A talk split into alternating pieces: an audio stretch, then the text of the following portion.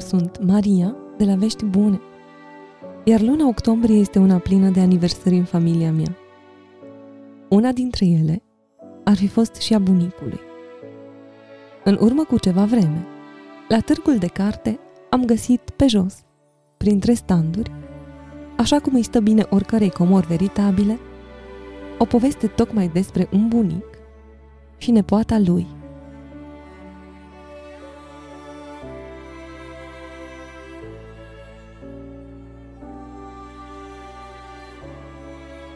parfumul zilelor de vacanță.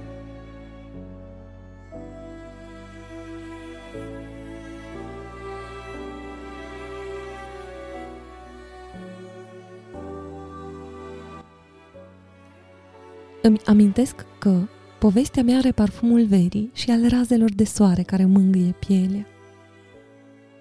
Are miriasmă de iarbă proaspăt cosită, de rufărie întinsă la uscat în grădină și culoarea macilor.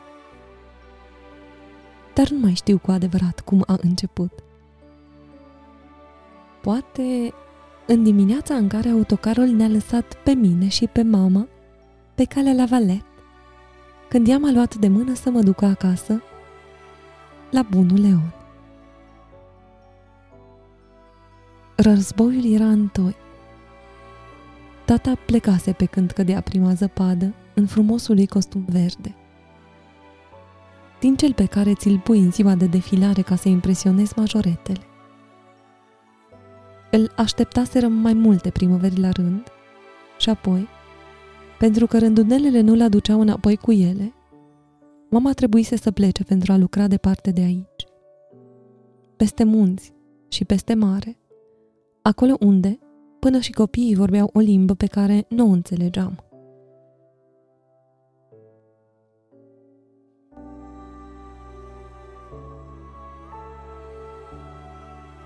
O să te simți bine la bunul Leon? Îmi spuse ea luându-mă de mână. Apoi, merseserăm împreună până la capătul drumului. În depărtare, căsuța lui se unduia în vântul de pe câmpuri, precum un far în mijlocul oceanului. Îmi amintesc de fluturii care zburau jucându-se cu razele de soare și de zumzetul albinelor.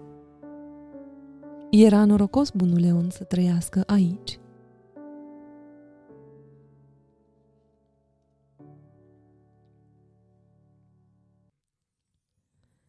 Auzisem adesea vorbindu-se despre acest domn cam ciudat, care locuia departe de tot și de toată lumea, care își montase cutia poștală la o mie de pași de casă, pentru a nu risca să se întâlnească vreodată cu poștașul, și care stătea la taifas cu păsările cât era ziua de lungă.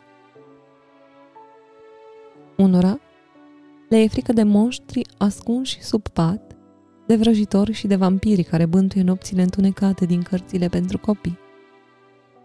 Mie îmi era teamă de bunul Leon. Bună ziua, tată! Ce faci? Îl întrebase mama când ajunsese în fața lui. Nu se vede, Construiesc o mașinărie care să pună la loc sâmburii în măsline și mănânc un codru de pâine. Îi răspunse el. În clipa aceea, am hotărât că mi-era tare drag bunul Leon. Poate că de aici începe povestea mea.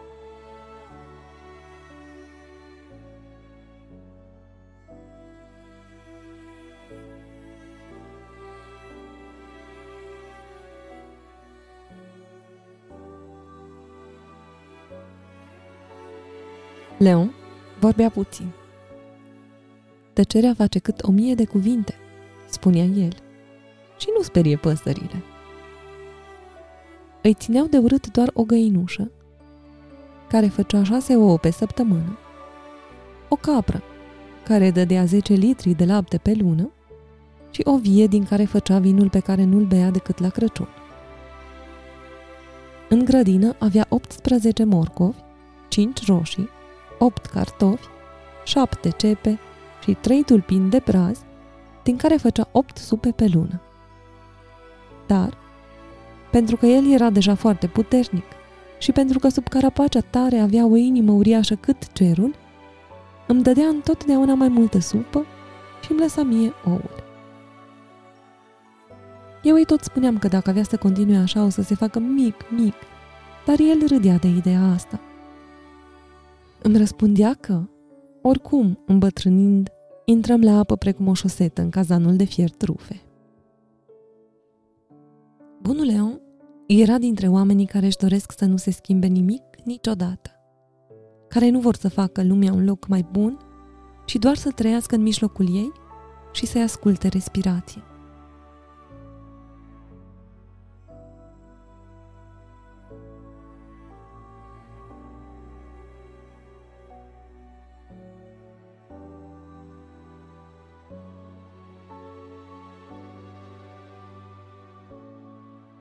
Amintesc că, în povestea mea, era această dimineață în care păsările ciripiau strânse în spatele căsuței. Mă apropiasem în vârful picioarelor și îl zărisem pe Leo care acorda un fluier pentru păsări. Sufla într-o țevușcă din soc și bag mâna în foc și astăzi.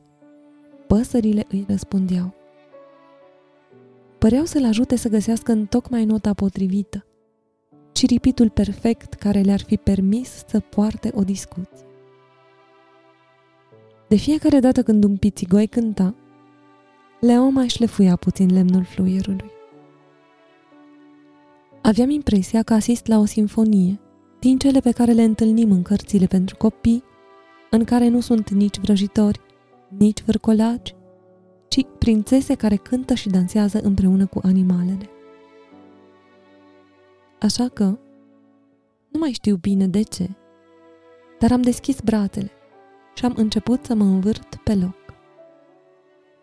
Îmi amintesc frunzișul bătrânului Frasin care scântăia în soare, roa proaspătă care mi mângâia picioarele și foșnetul petalelor de maci care se untuiau în vânt, în rit de valț. Când am trecut de colțul casei, totul s-a oprit. Leon mă privea zâmbind. Mi s-a părut că o revăd pe bunica ta. Îmi destăinui el. Era o dansatoare desăvârșită, să știi. La aceste cuvinte, toate păsările și-au luat zborul, de parcă, auzindu-l, își amintiseră că Leon era o ființă umană. Bunul mi-a lăsat fluierul în palmă e al tău, dar să nu te mire dacă la un moment dat oamenii care nu știu să comunice cu păsările o să te ia drept lunar.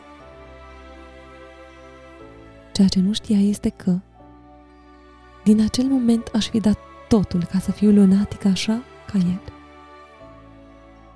Gândindu-mă mai bine, mă întreg dacă nu cumva atunci a început povestea mea. Uită-te la scaunul ăsta. I-a spus într-o zi. Mă sâcăie îmi dă bătăi de cap. Nu înțelegeam prea bine. E un scaun frumos, dar nu mă așez niciodată pe el. Am încercat să-l pun în altă parte, dar nu am niciodată chef să mă așez pe el. Eu nu stau jos decât la masă când mănânc supa dar acolo am deja un scaun și e chiar mai frumos decât ăsta. Așa că mă întrebam, dacă aș lega o sfoară în fiecare parte, ai fi de acord să facem un leagă din scaunul ăsta? Un leagă e ca un ursuleț din bezia îmbrăcat în ciocolată, un motănel sau spuma de ciocolată făcută de mama. Nu poți zice nu dar nu mi-aș fi închipuit ce avea să vină odată cu el. Adulții cred că iubirile de vară sunt lipsite de importanță, că inima copiilor este construită în așa fel încât iubirea se strecoară afară la fel de repede cum a intrat. Însă eu chiar acolo am întâlnit-o.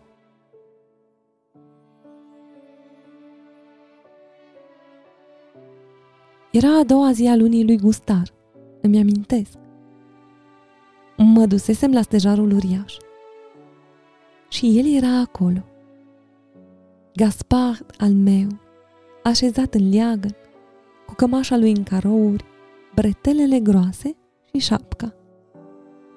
M-a salutat cu accentul lui din sud, accentul care te face să călătorești spre ținuturi în care încă mai găsești măsline cu sâmburi.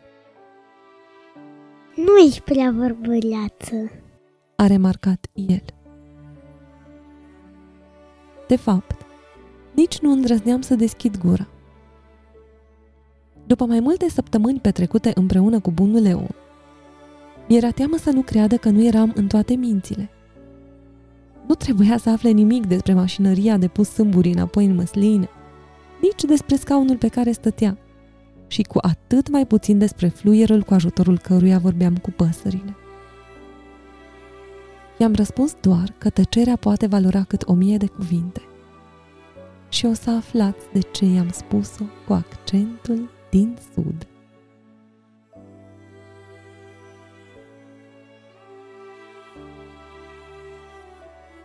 Părinții lui Gaspar veniseră cu doi ani înainte pentru a construi un baraj în vale. Barajul este un perete imens, foarte urât și foarte gri, care transformă râurile în lacuri și nu lasă peștii să se plimbe în voie. El mi-a povestit că tatăl lui nu avusese de ales, că din cauza războiului fusese obligat să vină să lucreze aici. În momentul ăla nu știam dacă trebuie să-i mulțumesc bunului Leon sau să mă supăr pe el. Dar de război aproape că uitasem. Aș fi vrut să-l pun pe marele șef al războiului să se așeze o clipă în leagănul meu. Poate s-ar fi odihnit puțin. Poate că apoi nu i-ar mai fi obligat pe tat să se îmbrace în verde și să plece la război, când ei ar fi preferat să mănânce pâine cu dulceață, să meargă la pescuit, să bea vin și să le sărute pe mame când copiii sunt cu spatele la ei. Dar marelui șef al războiului cu siguranță nu-i plăceau leagănele. De altfel, multă vreme m-am întrebat ce ar fi putut să-i placă. Oare detesta parfumul florilor? Oare prefera să privească fluturi sau să-i strivească? Oare culoarea lui preferată era negrul? Oare la cinema ținea cu personajele negative? Atâtea întrebări la care nu aveam să primesc răspuns niciodată.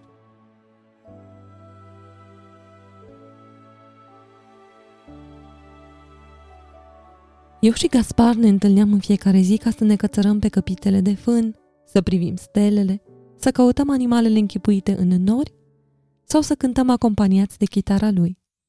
Gaspar avea o voce frumoasă. Apoi, într-o dimineață, i l-am prezentat pe bunul Leon. Dar, când Gaspar i-a destăinuit că părinții lui lucrau la baraj, bunul a alungat cu lansatorul de cartofi. Era o mașinărie pe care o crease pentru a izgoni pe cei care veneau să culeagă maci, pentru că nu avem nevoie să rupem flori ca să ne putem spune că ne iubim. Oricum, degeaba i-am explicat că părinții lui fusese obligați de șeful războiului. El nici nu voia să audă. Eu și Gaspar nu mai aveam voie să ne întâlnim.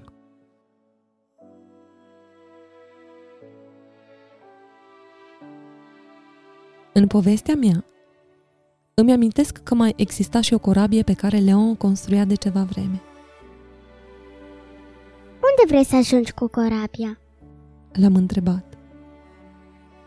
O, nu prea departe, chiar acolo, deasupra casei. O barcă zburătoare? Grozav! Și tu vei fi capitanul?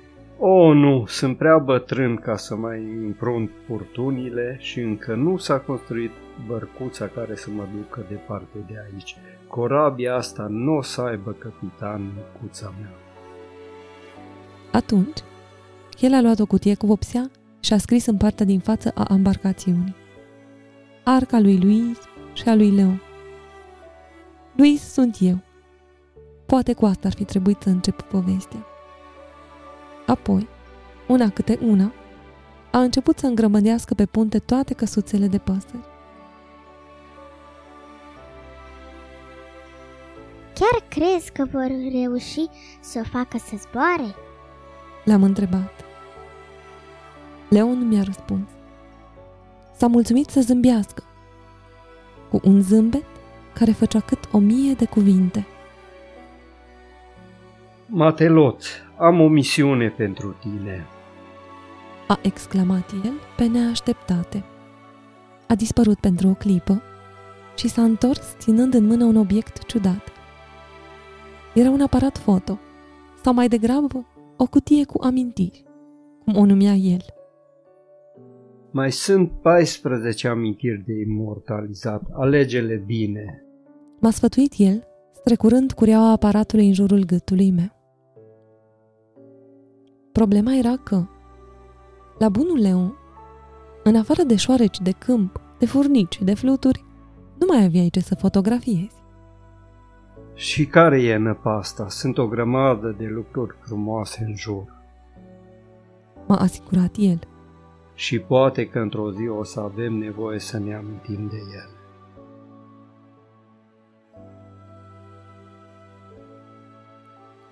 Așadar, am plecat la vânătoare de lucruri frumoase. Lucruri care cresc, lucruri care se ascund, din cele care dorm, care mănâncă sau care zboară. Lucruri care fac orice să nu deranjeze și care n-au auzit vreodată vorbindu-se despre război. Avea dreptate, Leon. Era frumos.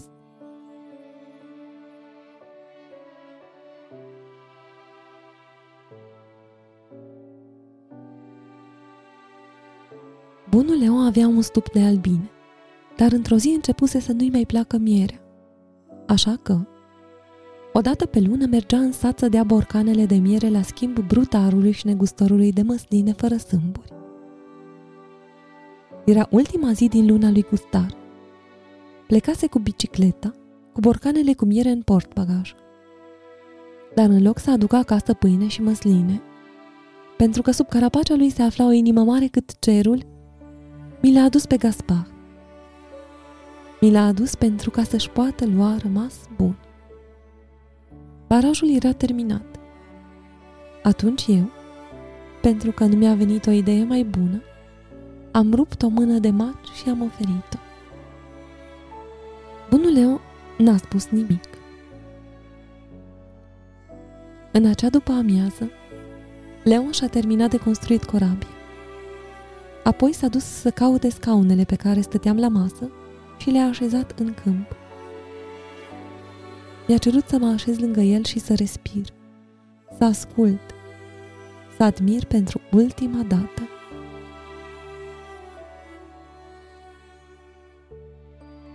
Mâine, micuța mea, tot ce vezi aici va fi sub apă. Iată, înțelesese. Înțelesesem cât suferise inima bunului meu din pricina acestui baraj. Înțelesesem că războiul lui era acolo și că el nu ieșise învingător. Nu e vina lui. I-am răspuns. Nu e vina nimănui. Și-a scos fluierul și a rugat păsările să vegheze asupra mea. Apoi, soarele a făcut să scânteieze frunzele bătrânului Frasiei. Un fluture s-a așezat pe o păpădie, iar bunul Leon a încetat să mai privească.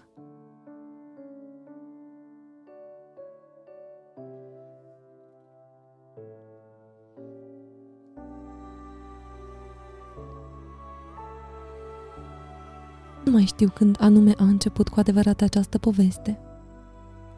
Dar așa se încheie. Povestea mea și cea cu stejarul uriaș cu maci și cu leagănul. Povestea lucrurilor frumoase. Am devenit fotograf, organizând expoziții cu fotografiile mele și în țări în care până și copiii vorbeau o limbă pe care nu o înțelegeam. Apoi, într-o zi, în fața vitrinei unei mici galerii din Paris, chiar la capătul străzii Lepic, în fața fotografiei îngălbenite ce înfățișa un scaun suspendat de creanga unui copac, se afla un domn înalt. M-a salutat cu accentul lui din sud și de atunci suntem nedespărțiți. Astăzi, când mă așez aici, pe banca aceasta aflată pe malul apei, simt mireasma de iarbă proaspăt cosită și de rufărie pusă la uscat în grădină. Încă mai aud zumzetul albinelor, cântecul pițigoilor și acordeonul lui bunul Leon. Și pentru că e un lucru pe care nu i l-am spus niciodată. Pentru că nu știu să vorbesc cu apa. Și pentru că nu mi-a venit o idee mai bună, îi aduc întotdeauna un mic buchet de flori.